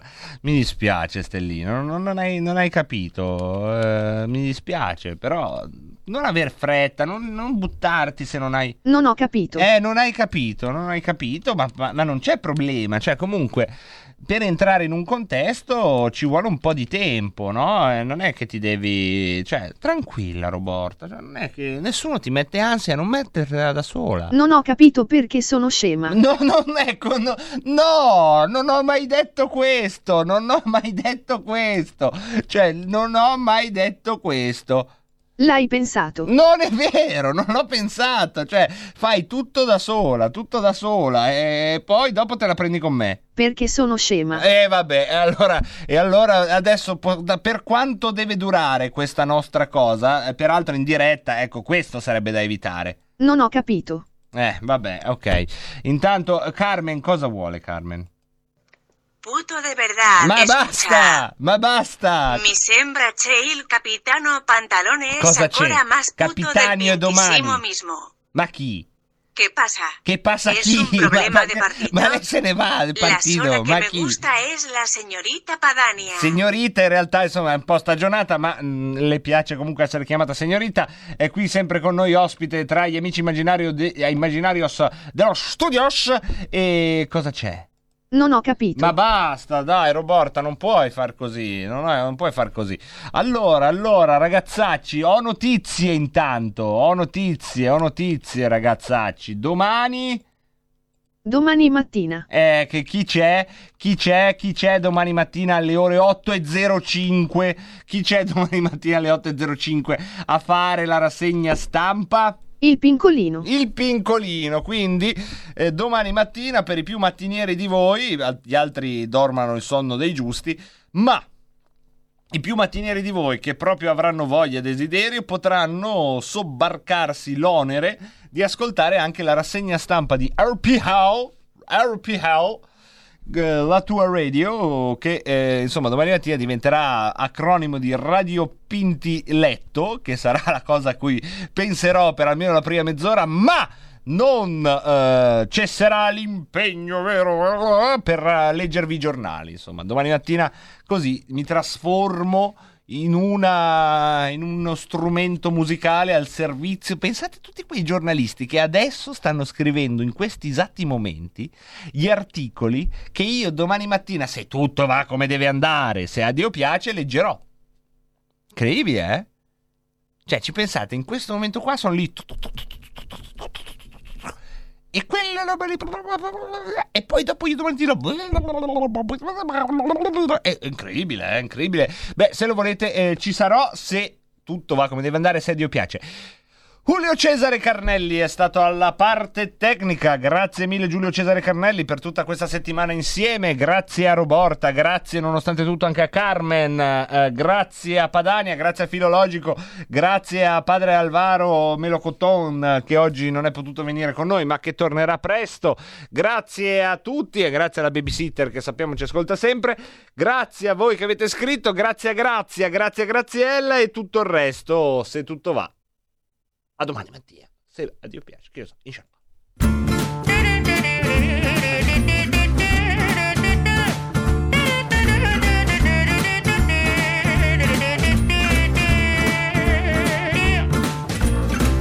Donnez-moi une suite au Ritz, je n'en veux pas. Des bijoux de chez Chanel, je n'en veux pas. Donnez-moi une limousine, j'en ferai quoi? J'en ferai quoi? Un manoir à Neuchâtel, ce n'est pas pour moi. Offrez-moi la tour Eiffel, j'en ferai quoi?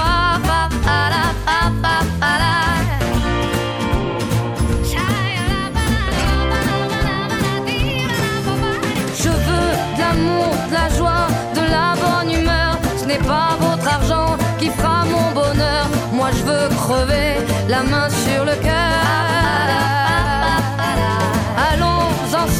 Découvrir ma liberté. Oubliez donc tous vos clichés. Bienvenue dans ma réalité.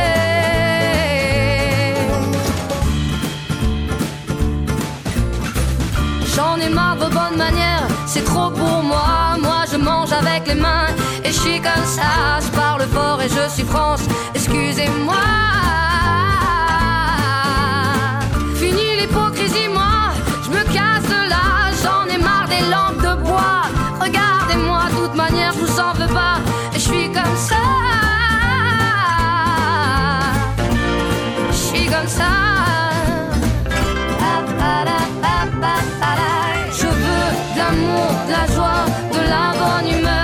pas votre argent qui fera mon bonheur. Moi je veux crever la main sur le cœur.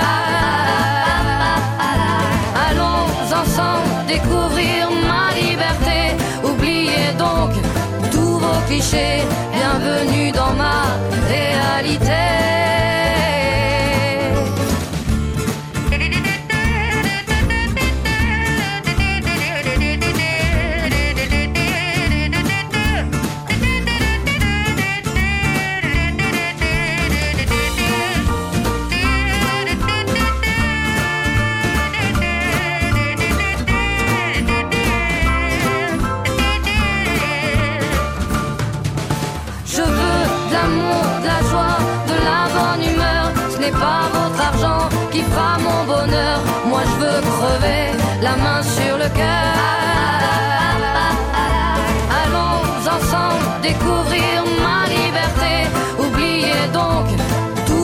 Bienvenue dans ma réalité. Je veux de l'amour, de la joie, de la bonne humeur. Ce n'est pas votre argent qui fera mon bonheur. Moi je veux crever la main sur le cœur. Allons ensemble découvrir ma liberté. Oubliez donc tous vos clichés.